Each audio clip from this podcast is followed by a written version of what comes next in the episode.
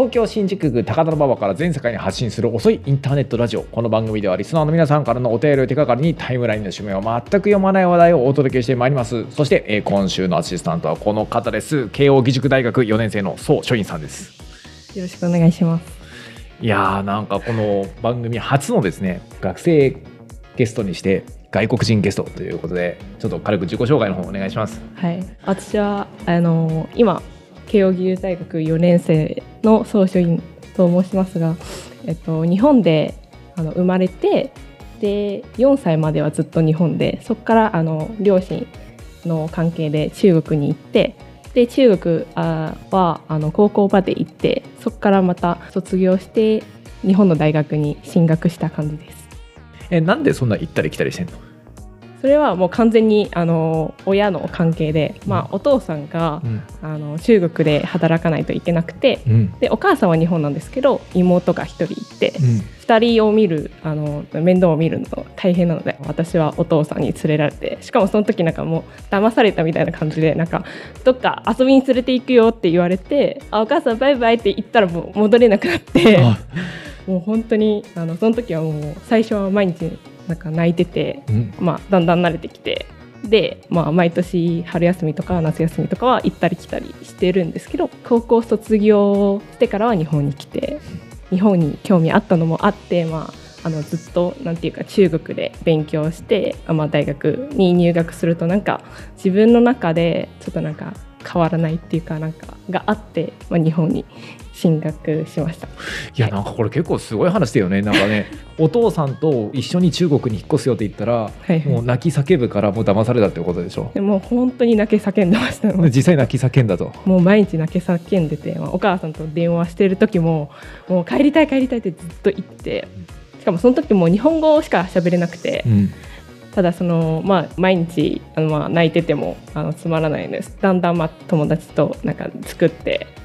遊ぶようになって、で3ヶ月でも完全に中国語だけ喋れるようになって、日本語も全部忘れてしまって。3ヶ月で言語って入れ替わるんだね。そうなんですよ。子供の脳ってすごいね。なんか不思議でした。4歳の時だったんで、5歳とか以降だったら日本語の方は定着してくるかもしれないですけど、なんかその時も完全に忘れました。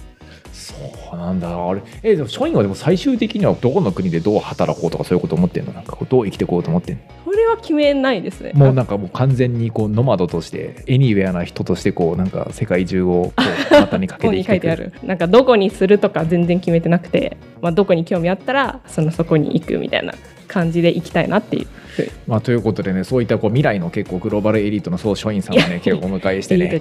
はい、高田馬場の片隅から今週はお届けしていきたいと思います。じゃあ早速ね、じゃメールいきたいと思います。これはね、すごいね、高校2年生だはるひかさん、兵庫県の16歳の方です。自分は今高校2年生なのですが、宇野さんのようにあらゆる事象について批評することができるような仕事が将来できたらいいなと漠然と思ってます。いや、俺そんなあらゆる事象についてはね評論してないんですよ。例えば俺トロンボーンとかについて研究したこと全くないと思うからね。ないですね。なんかね、俺あと針金虫とかについても論評したことないと思いますね。だからあらゆる受賞ではないです。ちなみにね。そこで質問なのですが、大学ではどんなことを学ぶべきなのでしょうか。大学で。そう、どうリアル大学生として。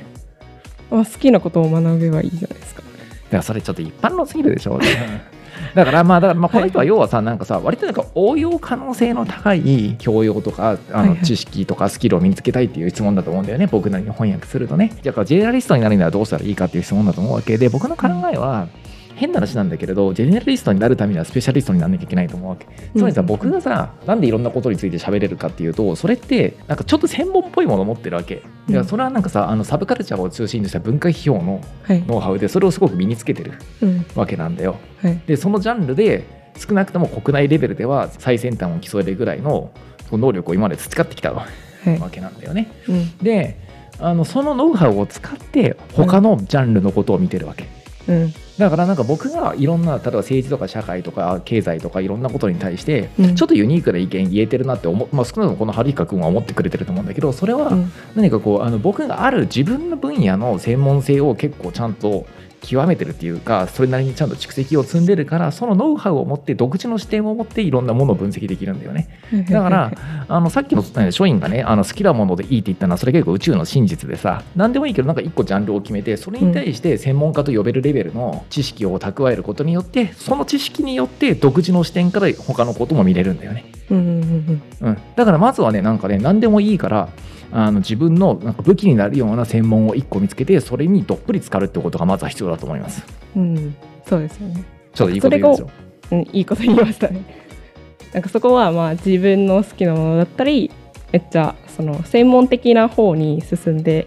なんか違う物事に対する見方を持つっていう感じです。そう、その通りです。はい。ということでね、この番組では皆さんからのお便りをお待ちしております。身の回りで起きたことから人生相談まで幅広く募集します。お便りは概要欄にあるフォームから、送ってください。この番組ではスポンサーも募集しておりますので、概要欄にあるフォームからぜひともお問い合わせの方お待ちしております。過去の配信は YouTube メンバーシップなどで視聴できます。詳しくは概要文をご覧ください。それではまた次回もよろしくお願いします。